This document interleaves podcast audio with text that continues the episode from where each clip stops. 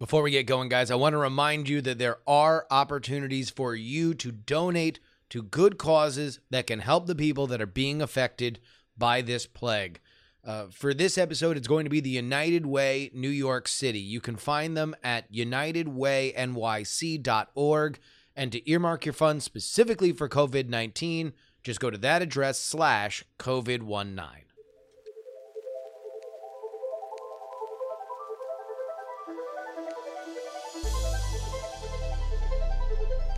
This is your hyperbole free coronavirus update for April 1st, 2020. I'm Justin Robert Young. In the United States, as I read this at 1:13 p.m. Pacific time, there are 210,714 coronavirus cases confirmed, 4,697 deaths. The tri state area of New York, New Jersey, and Connecticut continues to be the epicenter, accounting for 50% of the total loss of life. However, we have seen an increase in the death rate from Michigan, Massachusetts, Illinois, and Louisiana. President Donald Trump and the Coronavirus Task Force extended the guidelines suggested during the 15 days to slow the spread until the end of April. The governors of the following states have issued shelter or stay at home orders effective currently Arizona, Tennessee, the District of Columbia, and Nevada. Florida has also issued a statewide order that will go into effect on April 3rd. That is your hyperbole free coronavirus update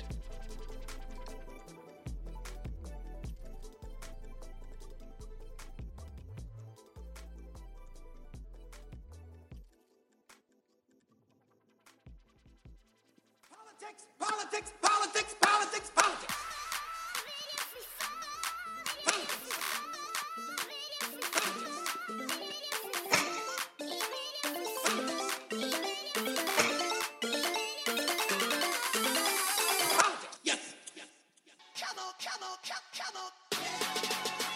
Oh, ladies and gentlemen, welcome, welcome, welcome to the Politics, Politics, Politics program. Uh, like an island in a roiling sea, an oasis amongst the desert, we can gather here twice a week at the very least and uh, share in our common chaos. We're going to talk about a lot. We're going to talk about what the hell is going to happen in Wisconsin on Tuesday. By the way, they're going to do a primary. Yeah, that's going to happen. We're going to talk about China because if you listen to Friday's episode, then you kind of know where this one's going. And we're going to do an interview all about how our more and more nationalized view of politics is not only shaping the way that we look at politicians and government, but also how it's affecting how we're digesting information in this simultaneously local and national problem that we face with the coronavirus. But first, we have to talk about what happened at the White House press conference yesterday.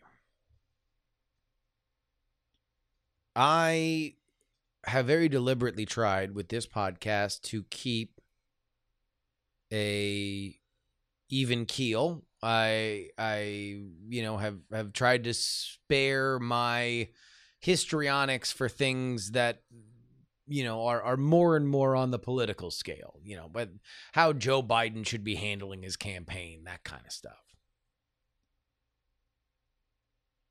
So I, I hope it is with that sensibility that you hear the tone in my voice right now and you know that this is not me trying to be melodramatic. I am indeed trying to remain realistic when I tell you that for the next few weeks, there's not going to be a lot of sunny days. Donald Trump and his coronavirus task force have set our expectations for deaths in the United States between 100,000 and 240,000 dead Americans. There are some that say that is low. Had somebody reach out to me on Twitter that are that are doing their own models and are saying that that it might be closer to half a million. Yesterday, we lost over 900 Americans. This is the first time that we've seen a daily death toll reach the heights of what we're seeing out of Italy and Spain. Statistics dictate that it will only get worse for the next two weeks because of our higher population. The Murray model, a statistical projection from the University of Washington, portends a grim immediate future. You can see this yourself, by the way. This has gone a little viral. Oh, geez, can we use that word still? Uh, uh, but you can find it. COVID 19, that is covid19.healthdata.org slash projections. That's where you can see all these numbers. They go state by state. And when you look at it, you're going to realize that we are only at the beginning. As we are going to look for the next week as around a thousand people die per day. And when we're done with that, we're going to get to the time when 2,000 people die per day.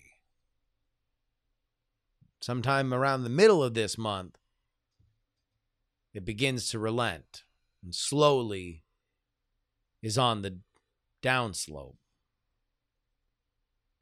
And the Murray model is optimistic, like I said. It only projects that 90,000 people will be dead from the plague of our times, COVID 19. Now, in a second, I'm going to get into the politics of expectation and execution. And let me just say this clear before I do. Please stay safe. We, everybody listening to this right now, we are not going to survive on partisanship. We are not going to thrive on a stubborn sense of pride, no matter what your affiliation or your previous point of view on this virus. I ask you, as the voice in your head, please humble yourself amongst the dead. Social distancing is not a guideline, it's a mandate. And it's not from the government, it's from all of us.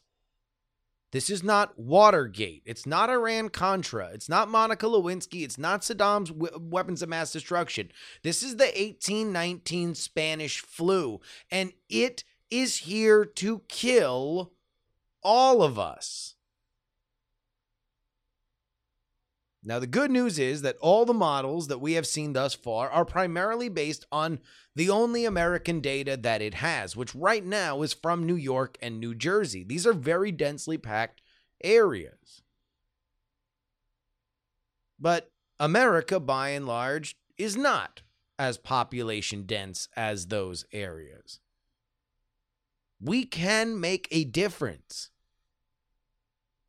And I would never deny you guys your opinion because you know how much I think that that does matter, that we all contribute to this conversation. All I ask you to do is keep those hot takes on Twitter, which you can post from the secure Wi Fi of your own home.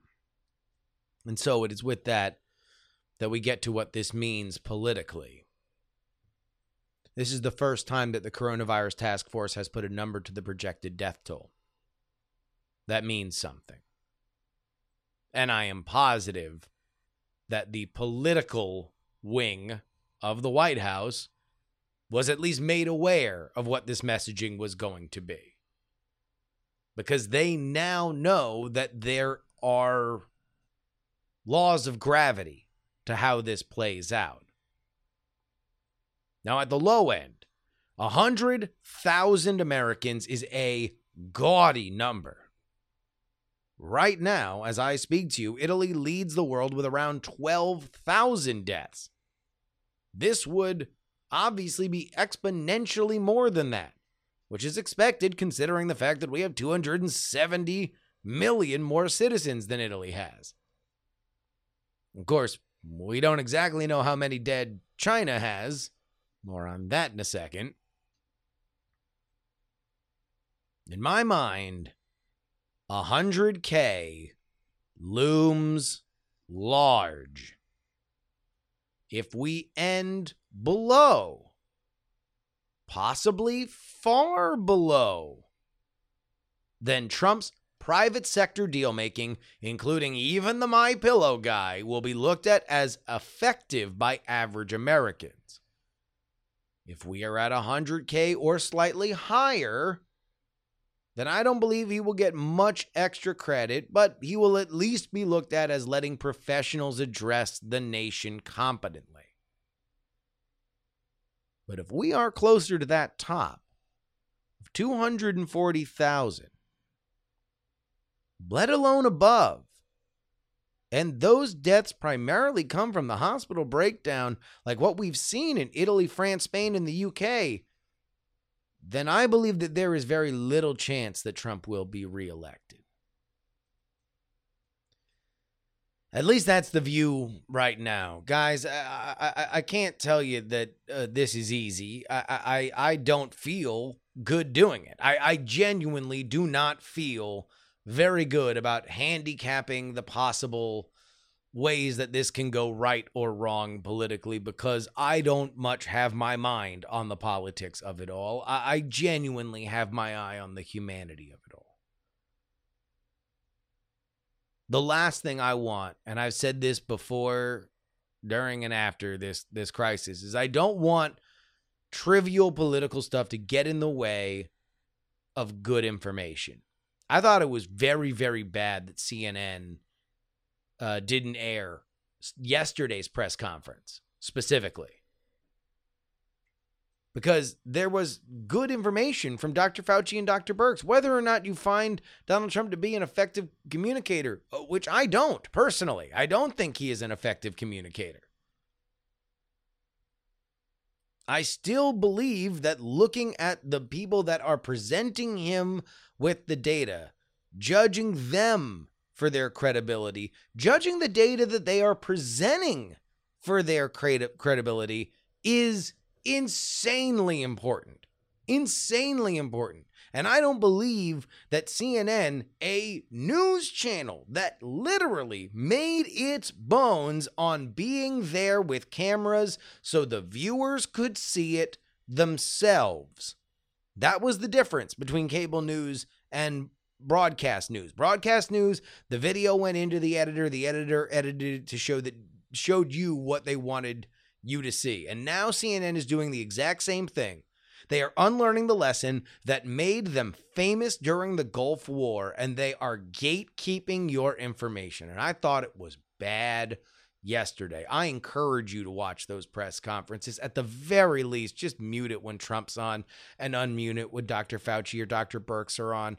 They are giving, uh, you know, I, I thought Dr. Fauci yesterday specifically talking about what models are and what models are not is very important why they matter, why they matter for expectations, how they are fed the data that they are fed, how they can go wrong, how they can be right, why they are predictive, why they aren't when they go wrong.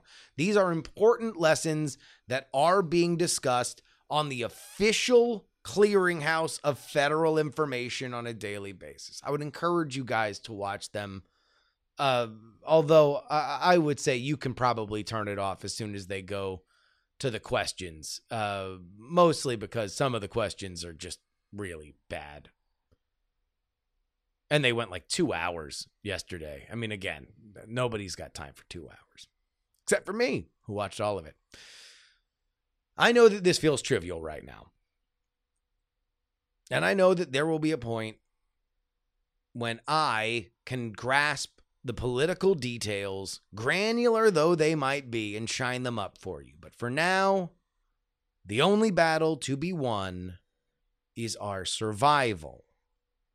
And the only tools we have to fight it if we don't already have it, is social distancing. Name and your date of birth and simply hit request absentee ballot. It truly only takes a few seconds, but if you do go ahead and request that ballot, you need to do so by April 2nd to make it easy for you so you don't have to leave the house and you can still participate in the April 7th election. Brought to you by Marquette University Law That School. is a digital ad being served to folks in the Wisconsin area because indeed they're going to have a primary next Tuesday. Remember those? Remember that that was the point of this entire part of the year? Remember when we built up for 4 years so we could have what we what we've been craving, what we've wanted and then in the middle of it the stupid plague ruins everything? I'm sorry, I'm wound a little tight. Now, uh, the thing I want the most in the world, I am now forced to look askance at states that dare to want to give them to me. Wisconsin is going to hold a primary, and I don't necessarily think they should. According to the Murray model projections, nine people are going to die in Wisconsin of COVID 19 the day that this primary is set to happen. Likely because of the kind of fears that are surrounding this plague, many volunteer poll workers are quitting their posts for fear that they will get the virus. The National Guard, which was brought into Wisconsin so as to help with security and logistics, are now being told that they might man the polls. Bernie Sanders has explicitly called for the primary to be delayed. Joe Biden has used his get out the vote effort to encourage people to get mail in ballots. And that's really kind of the, the hole in the sheet for this is that all the politicians that uh, uh, really want this to go on, they're all saying, well, uh, request mail in ballots. And even the governor said, well, just mail everybody mail in ballots or mail everybody requests for mail in ballots. But as we discussed with Eric Geller last week, that that's easier said than done. You know, there there are very specific kind of rules you have for stuff like this. So why is it happening? Why are sitting politicians in any way encouraging people to leave their house and gather en masse to do anything? Well, it's not just about Bernie and Biden. There are also crucial down ballot races that both parties want to see completed, even if it's into the incline of the steepest part of our national death curve. A Wisconsin Supreme Court seat where the appoint where an appointee of Governor Scott Walker is going against a democratically endorsed candidate. The result to that could directly affect a fight over voter registration in what will be a key swing state in 2020. Also, the mayor of Milwaukee, of course, biggest state in the union. But, I mean, really? Really? Move the primary. There are lawsuits now that are currently out. I guess that there's going to be a ruling on it possibly later today. You might already know the result of this by the time that you're listening. But the fact that politicians are saying just get an absentee ballot, and there's been a lot of them. Apparently, uh, uh, around a million Wisconsinites already have their mail in ballot. That's more than the quarter million that used them in 2020. But this is just to focus on you can just get a mail in ballot instead of please don't leave the house. You can't just sweep please leave the house under the rug or we're going to allow people to leave the house. Either you close down all physical polling and you say we can only do absentee ballots and therefore we are going to extend the deadline until we can get enough absentee ballots for anybody who wants one. Or you just move it. You move it later. Like I said, you're probably going to know the answer to this, but I'm just imploring to the governor of Wisconsin, who's a Democrat, to the Republican held legislature, please, I'll, I'll, put it in language you understand. Think about your phony baloney jobs. Think about what's going to happen when you get the National Guard sick. Think about that. Is that going to look good on your resume? I don't think so. Politics. Headline from Bloomberg News China concealed extent of virus outbreak. U.S. intelligence says. This is an article by Nick Wadhams.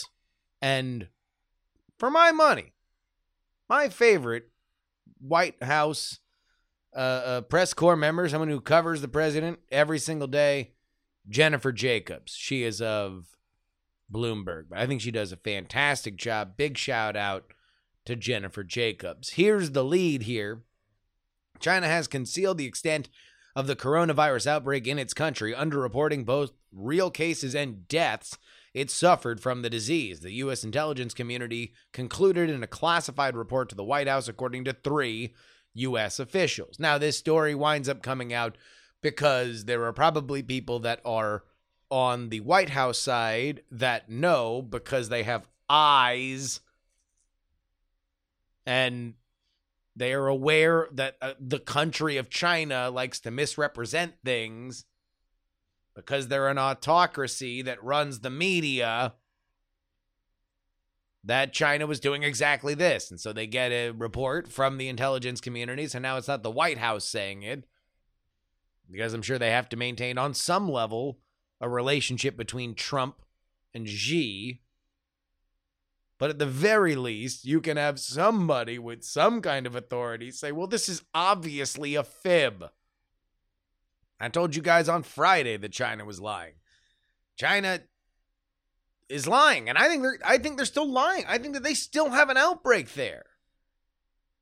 I, I honestly don't think that they would have taken the steps that they have taken up till now unless they still have a problem. And and, and this is is kind of where this comes in. And and hold on, before I I, I get into this, th- there's just this, this very weird thing that happens uh, uh, where uh, you you mentioned that China hid this. You mentioned that China knows more than they let on. You mentioned that China. I mean, imagine what the news stories would have been if China was saying, "Hey, we have ten thousand dead in January." or February. We have skyrocketing cases. We have never seen anything with this level of contagious killing power in the history of our country. And you could arguably make that case that that's what they've seen. Instead, they hit it. And I'm not saying, and this is what bugs me, I'm not saying that that the United States did a great job. I'm not saying Italy did a great job. I'm not saying that the UK did a great job. I think that yes, you can know your teammates here on the world stage and understand that if China says they have um, a, a, a minor outbreak, that they might have a pandemic on their hands. Yeah, you can probably price that in. But what bothers me about that line of thought is that as soon as we get into the what about, then we we ignore the fact that look, this is still an evolving situation in China. If we knew exactly what was happening in China, then we would have a lot of really important lessons. The Western world, Italy, Spain, UK, Germany, France, America, we would all know what they did and didn't do and how effectively it worked. Instead, we didn't get a baseline and we don't know the treatment. And when we talk about a, a, a, this is a we're all in this together scenario, that's the kind of stuff that matters.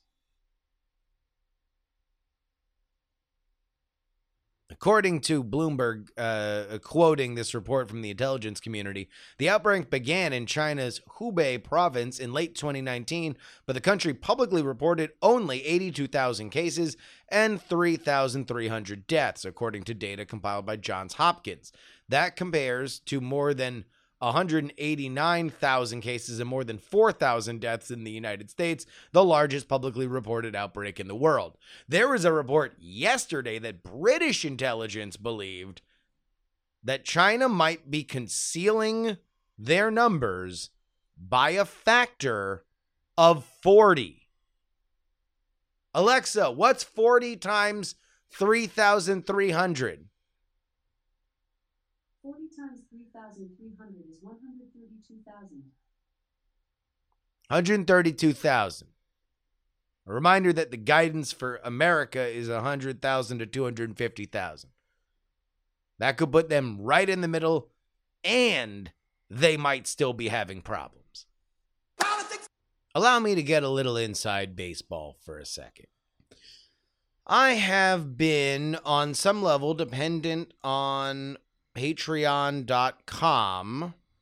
for several years now. And in my experience with patreon.com, there is usually what is referred to as a churn. X amount of people come on, X amount of people drop off. Normally, this happens in a very predictable pattern. On the first, when people are charged for their patronage, people very often look at their bank statements and they look at their budgets and they they think about how often they've used the services that they have been charged for and they make decisions on whether or not they would like to keep, cancel, or curtail their spending. And often with Patreons, uh, you know, especially when you're doing stuff that is already free, you might feel bad about cutting back, but many do. It's part of the game. Totally understandable. What you hope in a growing Patreon is that you then gain more of uh, more than you lost over the intervening month. That's more of a steady trickle. But usually all the exits come on either the first or the second. I have spent the majority of today with a rock in my stomach. At least I did in the morning.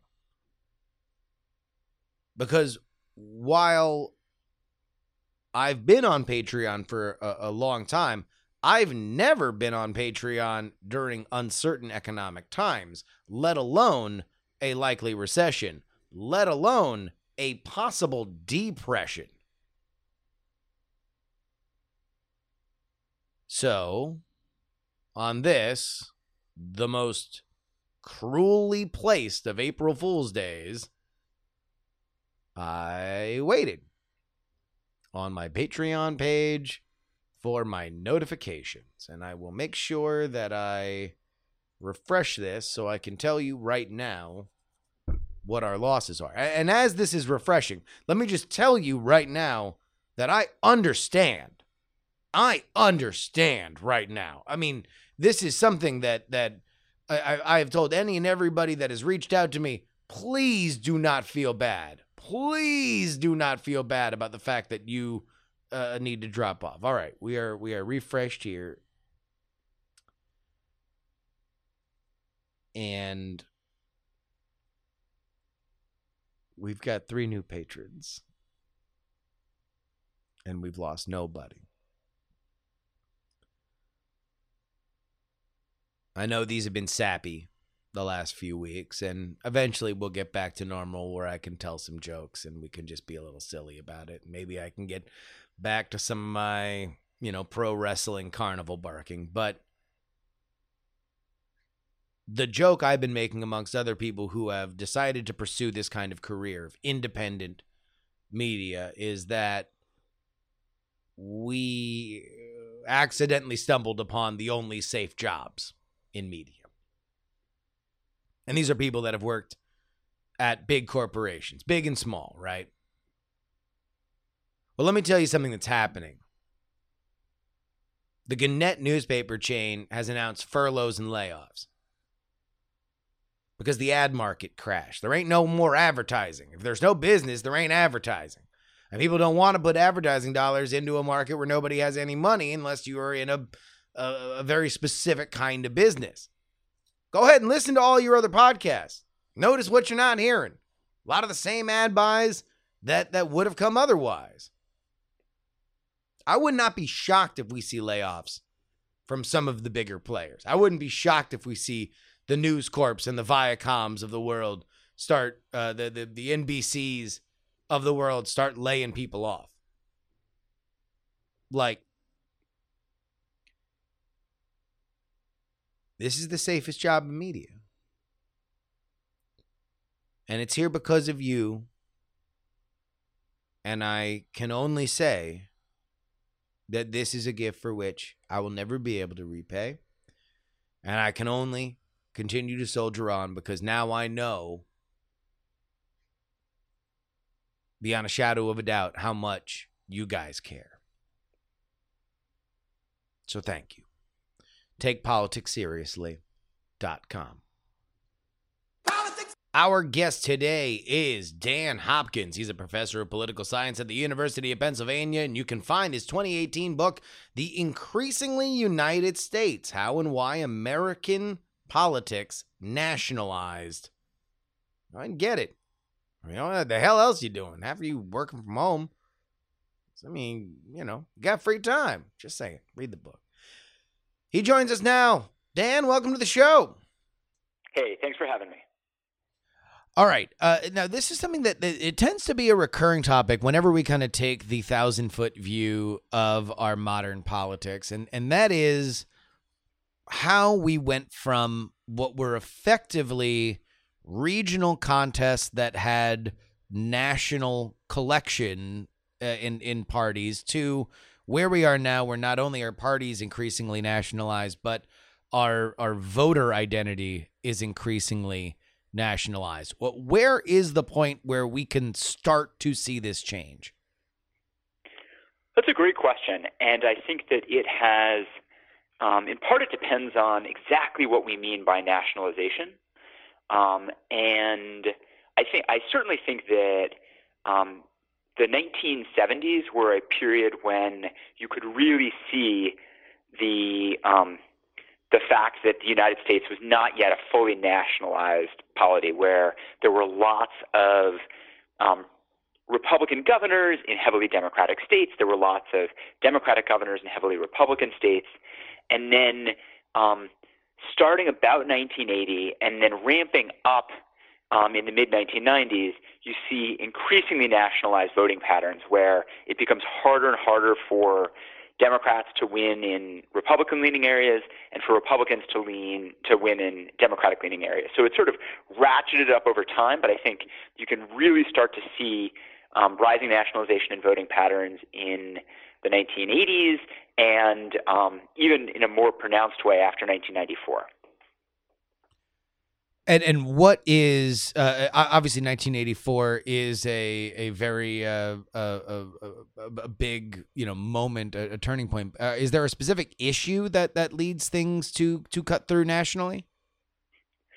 I think that there are there are a whole set of issues over time um, that that jointly produce a highly nationalized politics. I mean, I think that in part, you can look back to um, the civil rights era and the fact that um, a very effective strategy of civil rights organizers was to nationalize that conflict, a conflict that had originally been obviously not entirely, but principally confined to the southern states, um, then became a, a national conflict and led to um, and led to the reorientation over a generation of the Republican and the Democratic parties. And I think that the so the end of the quote unquote solid South, a South that was solidly with the Democratic Party, was critical in in producing today's nationalization. That if you if you have a part of the country that is that the region as large as the South um, that is devoted to you know one political party in any conditions, as the South was devoted to the Democratic Party um, between the end of Reconstruction and um, the Civil Rights era, that's going to have system-wide effects on the calculus of other of you know politicians both in the South but outside the South. And I think that the end of Southern exceptionalism was a was a critical part of the story of how we got a very nationalized politics. One of the things that I always am fascinated by, because I am a part of the media and I am therefore physically and mentally incapable of not making everything about us, uh, is that you have newspapers which are almost totally regional with uh, invisible elements of wire services kind of peppering in some of the bylines. Radio and television at least broadcast wise that are also predominantly regional but then in the mid 80s moving into the 90s as we see things getting more national we have cable which is one signal that goes out nationally if not internationally how much does the changing scape of media uh, inform the fact that now all citizens are getting the same talking points? I think that the media play a critical role. So in the book, I try to focus on two broad causal factors. One of them is shifts in the political parties, and the second is exactly as you laid out, shifts in the media. And you're entirely right that if I you know, woke up in Philadelphia a generation or two ago, I would have been expected to read the Philadelphia Inquirer. I probably would have watched um, a local TV outlet and a local television news. And that's in part because that would have provided essential information. I mean, a generation ago, I probably would have learned the weather from the newspaper, or maybe watching local TV. And indeed, uh, you know, a generation or two generations ago, if I wanted to know how the Eagles or the Phillies or the Flyers um, or the 76ers had done, um, I would have had to check local media. But nowadays, there has been a proliferation of media sources, and critically, we have decoupled um, the media that we consume from the places that we live. So I no longer need to use the Philadelphia Inquirer to find out how the Eagles are doing. I can go to ESPN. Yeah. And and critically, I no longer have to read, you know, as I'm skipping to the sports pages, I won't see anything about my governor or my mayor. And so I show in the book that I think there's very, very compelling evidence that Americans' media consumption habits have shifted, and we've shifted towards the kinds of media outlets that are not spatially bound, the kinds of media outlets that have every incentive to speak to a wider audience and not to provide much specific content, and that has had tremendous consequences for Americans' knowledge of their governors, their mayors, and other local and state elected officials.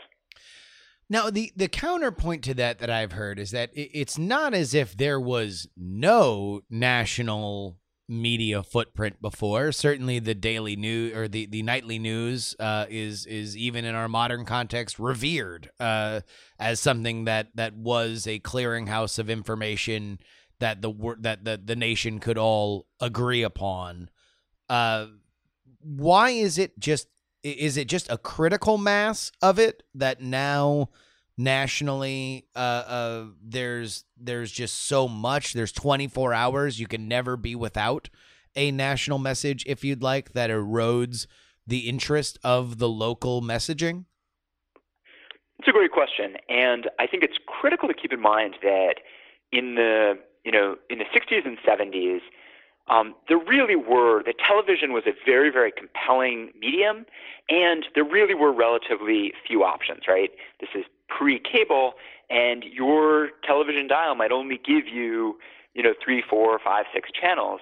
And so the, the norms by which those channels operated would have a powerful influence on the information to which you were exposed. And so the fact that America's three major networks all provided um, news in roughly the same format, yes, meant there's there's always been a lot of national news, and indeed, as part of this book project, I did an extensive content analysis of different newspapers, and I don't think it'll surprise anybody to know that even in the sort of heyday of um, print media, state government is not getting a lot of attention, right? Yeah. That when I've when I've looked at say the, the Chicago Tribune or the Chicago Sun Times, you don't get a lot of bylines from Springfield. Um, but it is the case that mayors used to get a substantial amount of attention, that um, local senators and local representatives used to get far more attention. And I think the critical point is that nowadays you don't have to be exposed to political information as a byproduct of seeking out other other things. Like if you want to know the weather, you can just get the weather. And that didn't used to be the case. So critically, people used to watch local news for the five minutes that were about their sports team or the five minutes that were about the weather. And as a byproduct, they'd find out more about what was happening in their locality. And whereas some people thought with the, the rise of the internet and the decline of production costs that you might see a flourishing of, of very hyper local media outlets. Um, and to some degree, there, there's certainly, you know, there are a lot of neighborhood newsletters and whatnot.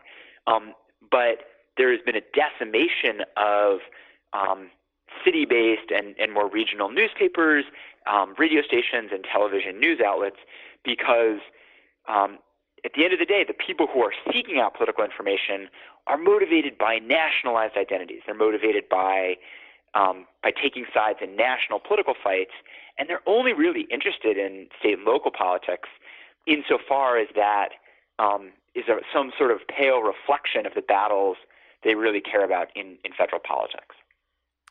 Who has seized this trend the best? Is there eh, some class of politician, be they in Congress or or obviously the president has always gotten a lot of attention, but is there anybody that has gained the most from being now in this increased spotlight? That's a great question, and in part as a social scientist, I um, you know I, I tend to look at things not in terms of um, short run winners and losers, but in terms of sort of broader structural factors. But I do think that um, given that the Democratic Party had been the dominant party up until about 1994, at least at the congressional level, and had built that dominance on its um, its diversity, on its heterogeneity, on being a, a wide, you know, offering a big tent, and so being able to incorporate both quite conservative Southern and rural um, representatives, along with very, very liberal um, northern, northeastern, Californian um, uh, representatives. As as politics becomes nationalized, um, what you see is that incumbent politicians get less and less of an advantage just for being incumbents, and so mm. a generation of Democratic politicians who had won not because their voters were loyal Democrats. Indeed, sometimes their voters were, were leaned Republican, but because they were seen as delivering for that district, that mode of politics and that advantage to incumbents declines. Um, and given that the Democrats had been particularly dependent on having a broad coalition that spanned from rural areas to the cities, um, uh, you know, until quite recently, the um, the Republican Party has been more advantaged by nationalization than the Democratic Party, and that's partly also just a function of our political geography. The fact that Democrats are heavily concentrated in cities, and that level of concentration in cities means that um, you know if you then refract Americans' political voices through the districts of the House of Representatives or through you know states and and, and produce electoral college outcomes or Senate outcomes, you're going to advantage the party that has broader support across space, which today is the Republican Party. That's interesting. So, so there is just an inherent uh, uh, kind of advantage to building a coalition, then. Oh, absolutely. I mean, America is a country of almost 330 million people, and both political parties have to build coalitions, but the Democratic Party is also um, given given that the core of the Democratic Party is an it's increasingly an urban party and you know urban and suburban, um, and those voters are you know stacked in a relatively small number of places. Um, as a result, you get heavily concentrated um, Democrats and the Democratic Party is at a disadvantage if you're com- if what you're doing is not competing for the most votes, but the most seats in in some sort of spatially um, designed legislature like Congress. Yeah. Now you mentioned new media and, and where the internet has has taken us from there because uh, that would seem to be if if the the zenith of infinite uh, uh, space to fill in in a 24 hour news schedule plus uh, one national voice, which is what like a CNN, a Fox News, or an MSNBC is comparative to television in the past. then the internet is kind of the the uh, you know bandwidth uh, strength taken to another level, while narrowing down the uh, audiences that that flock to it. So, are we seeing any kind of uh, breaking down, uh, if even on different lines, like by uh, you know very specific niche opinions when it comes to the internet? Is there any eroding of some of the the nationalization, or does it increase it? That's a great question, and there are a number of factors at play here. It used to be that Americans, um, when when Congress was dealing with legislation that affected, say, doctors, that then they would work with the interest groups. And and they still obviously to some degree do. The American Medical Association and other you know interest groups around hospitals and insurers still play a role. But one of the challenges is that that classical kind of federated model of of grassroots organization where um, maybe there are chapters uh, locally or at the state level that then feed into some national federation. Those kinds of mass membership organizations have been on the decline and um, and I think that there that as a consequence of that, that's part of the nationalizing story. That you used to have much more of a local counterweight acting in politics, so that it used to be that when politicians were weighing a vote on, say, health-related legislation, um, they would be in touch with the head of the local hospital or um, other key local actors, and that highly nationalized parties are also ones where those interest groups, it's not that they've gone away, but they need new strategies because they're the interest groups have become much more focused on on Washington D.C. and have been have become much more um, integrated with the political parties themselves, right? So that you used to be able to think about pro-union um, Republicans or pro-gun Democrats, and and nowadays the partisanship has a kind of totalizing, you know, um, element to it in that it seems like every conflict becomes uh, some variant of Republicans versus Democrats rather than reflecting the diversity of local interests. I mean, there are you can think of a wide number of political issues where the you know that might pit people differently. That might some issues may pit rural areas against urban areas, but other issues may produce may may pit, for instance, energy producing states versus energy consuming states. Um, and our politics nowadays is just not set up to handle that kind of diversity. Everything is projected into the same um, Republican Democratic fight, and those issues that don't work well in the kind of Republican Democratic framework become those issues on which we're gridlocked, and, and we just can't move forward. Now, you've seen over the past few elections uh, a, real rise in inter party fighting uh, the the uh, uh, fight amongst the Democratic Party that you know is is raging on and and uh, obviously interrupted by the current events of the moment. But uh, Donald Trump was somebody that was loathed by the the, the, Republican Party structure until he wins. is have we kind of crossed peak uh, uh, uh, nationalism and now they are straining against the two buckets that we've been consistently trying to fill?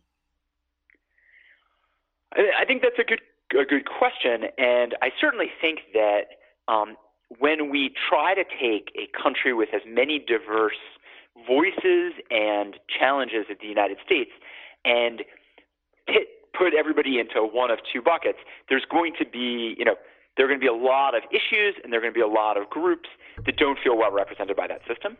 Um, and I do think that there is there are ways in which um, Bernie Sanders or Donald Trump um, have harnessed the some of the um, the concern and the the um, angst that emerges from people who feel like the current political system is not effectively reflecting what they would want to see. Um, at the same time, there I would um, I would caution us against too close a a kind of correspondence between the rise of Trump or these anti, you know, kind of anti-establishment candidates and the nationalizing trends in politics. In that, um, you certainly, I mean, you can think back to a whole set of of um, contested conventions. Like I had earlier mentioned that the 60s and 70s were a period when politics was not especially nationalized, but nonetheless, the contestation, the fights over the Democratic nomination, say in 1968, were heated. Oh yeah. Um, and I think partly what's changed is less. You know, I think there are still these um, deep inter-party divisions to some degree, but I think that now they are on full display. That they used to be worked out, at least to some degree, you know, outside of the glare of the newspapers and the television reporters. And now we all know that this is what to what to watch, and the process is a much, much, much more open one, and so a much more participatory one. Like I think there's no doubt that a Donald Trump doesn't doesn't capture the nomination over the objections of Republican leaders in the system um, before you know before 1968 or 1972. All right, let me let me switch gears just a little bit because I, I do think that there is an element here that uh, uh, does kind of play to the the stuff that we are going through now in terms of nationalizing a message, and of course, I'm talking about the COVID nineteen crisis. Uh, this is obviously a national emergency, as so declared by the president, but in our massively diffuse uh, country with 330 million people spread over a large landmass, it is also a local story, as uh, you know the the actions that are taken locally matter greatly to our national trends. Do you think that we are in a better or worse situation media wise uh, with such a national heavy focus? That's a great question. And I think that partly the strength of American federalism is that it allows us to tailor different kinds of policy responses to different places. So, in the wake of Hurricane Katrina, I had done some research in Louisiana and Arkansas and Texas looking at how those communities responded to the evacuees. And the fact of American federalism meant that communities with different media markets um, could you know, could take in some evacuees from the hurricane and could work to try to, um, you know, help support those those folks. One of my deep concerns as we look ahead to fighting coronavirus is the fact that a lot of the authority to deal with coronavirus resides with governors, right? Governors yeah. are the people who can close schools. Governors are the people who can um, make orders with respect to local businesses, and um, and so a lot of the and you know, governors obviously can call out the National Guard. Uh, but at the same time, governors and mayors are not very visible figures in contemporary American politics. Uh, and so they they don't have a lot of channels through which to communicate. And yes, you know, the New York Times may cover Andrew Cuomo's press conferences, but I one of the things that I worry about is that if, as this crisis proceeds, it's, it becomes more and more important to, to give different messages to people in different parts of the country. It's going to be very, very hard for governors and mayors to sing a different tune in different places, right? So I yeah. think that our nationalized media um, can be an asset if what we want to do is get the you know 330 million people in this country to do something together, but at the same time, if what we need is to provide local information to people about what to do if they get sick or when it's safe to reopen businesses and schools, I, I worry a lot that our highly nationalized media environment is going to be one in which people just don't know whom to trust or where to look for this kind of information. And I've, you know, I've seen this in the surveys that I do, um, where I'll ask people, you know, just describe your mayor or governor. Let's say you had to describe your mayor or governor to somewhere, somebody um, from another place, and people's responses they're very very apologetic, but they'll often say, "Hey, I'm sorry, I just don't, I, you know, just a moment ago they were telling me." How passionately they felt about national politics, yeah. but they just don't know often that much about local politics. Um, and our conception of kind of what a good citizen is is often somebody who's up on national politics you know, maybe who reads reads a national paper or watches a national cable television outlet, but not somebody who is, you know, well deeply steeped in in the intricacies of local government. And I think a lot of this crisis is ultimately going to fall, especially you know as we move into a period of time when some cities and some communities may be very, very hard hit, while others may be itching to go back to work. And I think that's an environment in which I really worry that our nationalized media environment is not well suited to communicating nuanced messages in different places. So, for example, you know, I'm I'm speaking to you here in in the Bay Area. There were some stories that came out yesterday that uh, because we were one of the earliest you know population clusters to go under shelter at home there are some encouraging signs in terms of us flattening the curve that even if maybe in a bygone era it would have been a lot easier for you know the the Oakland Tribune and the San Francisco Chronicle and the local television stations to say, all right, uh, uh, local government is saying that maybe we can open this up a little bit more. It's much harder to do when that would be blaring national news and now the the natural conversation would be well if them why not us? Or if we're still suffering why do they uh, open up? What is different? That's a harder conversation to have. Absolutely. But on the flip side um, you can see this playing out with questions around supplies.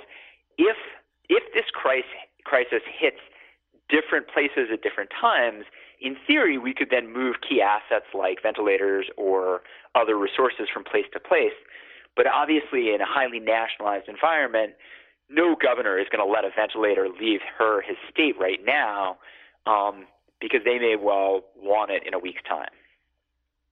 Yeah, yeah, and so I guess there is there is some element of well, I, I guess there really is an element of uh, of benefit to a national uh, national centric media market when I mean I, I don't I don't think we would have been able to ring the bell on on how serious this is and for people to take it as serious if we didn't, right? Like you know, the the big news obviously as we record this is that the president's coronavirus council came out with a very a grim outlook of 100,000 to 240,000 people dead and that there there could be a you know an outer idea of of 2.2 million I don't know if I mean that at least anecdotally to me, seems to have scared a lot of people and probably for the better.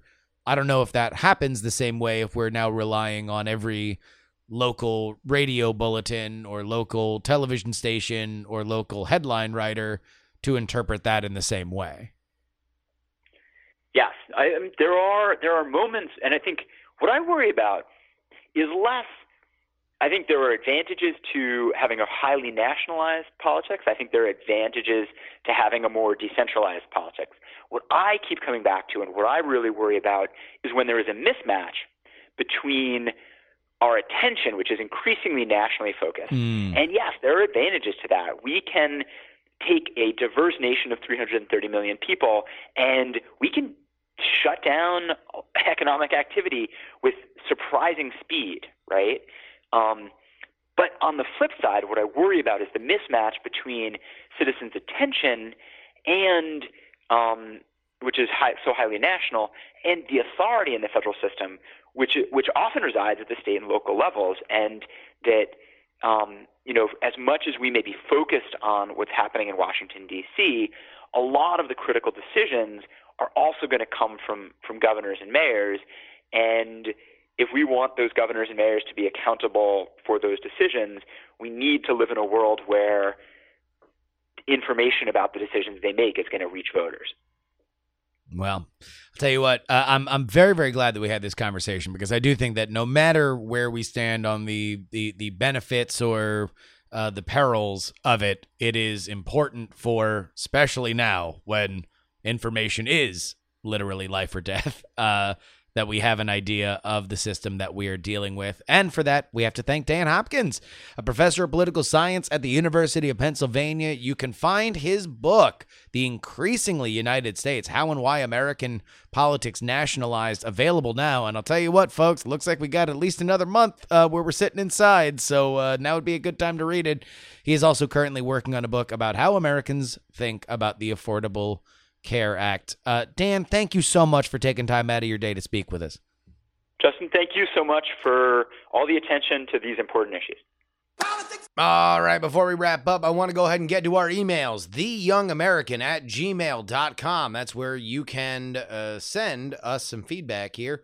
Uh, my mom sent me an email and then she followed up via text message to ask whether or not I'd read it yet. So I'm going to read it now.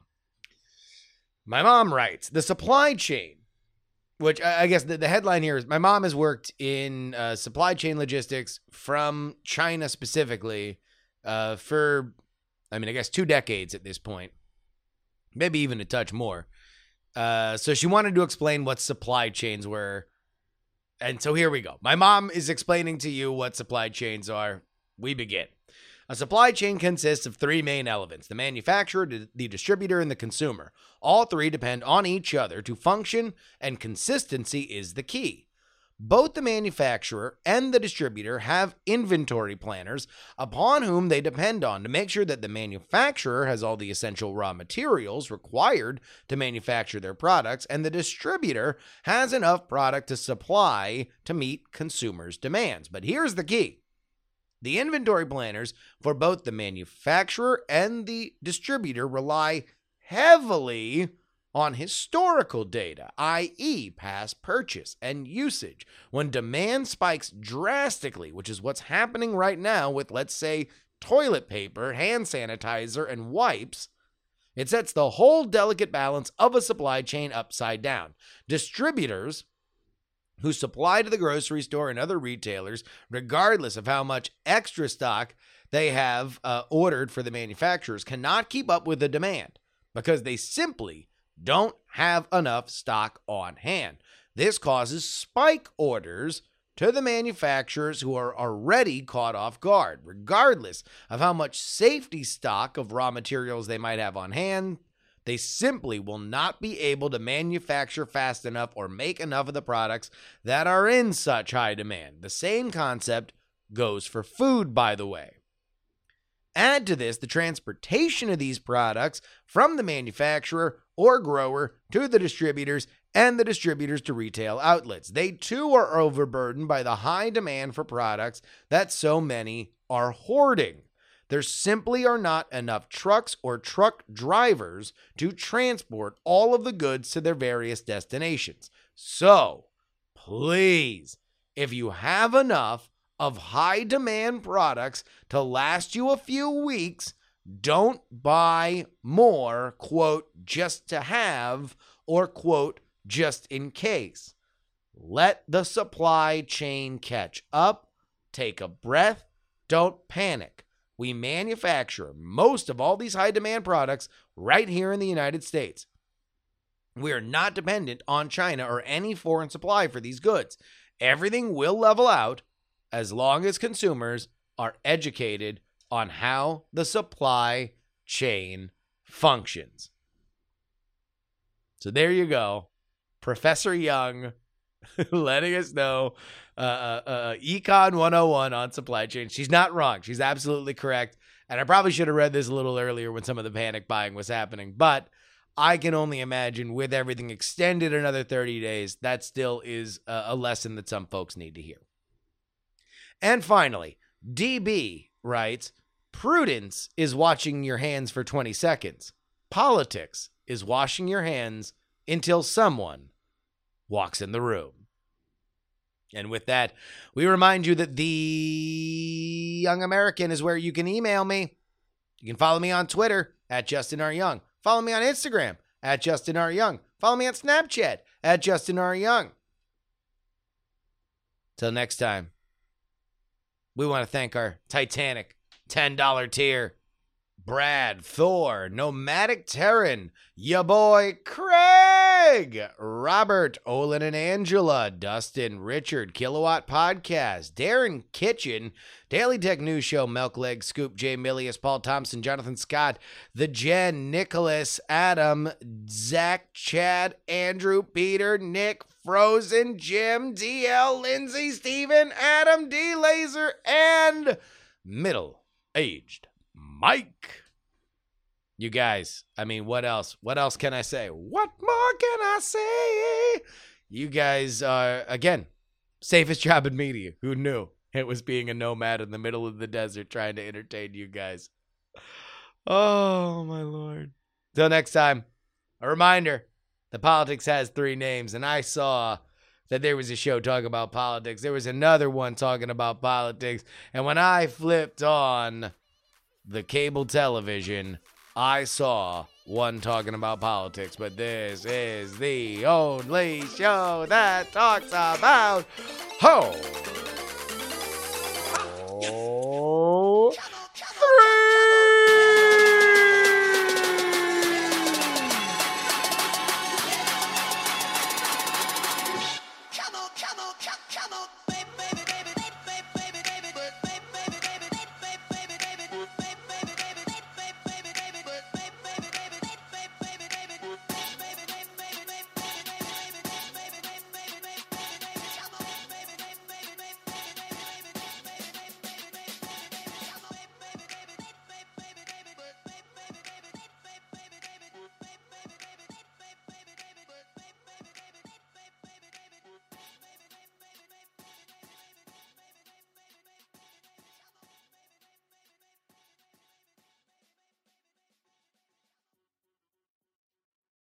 Diamond Club hopes you have enjoyed this program.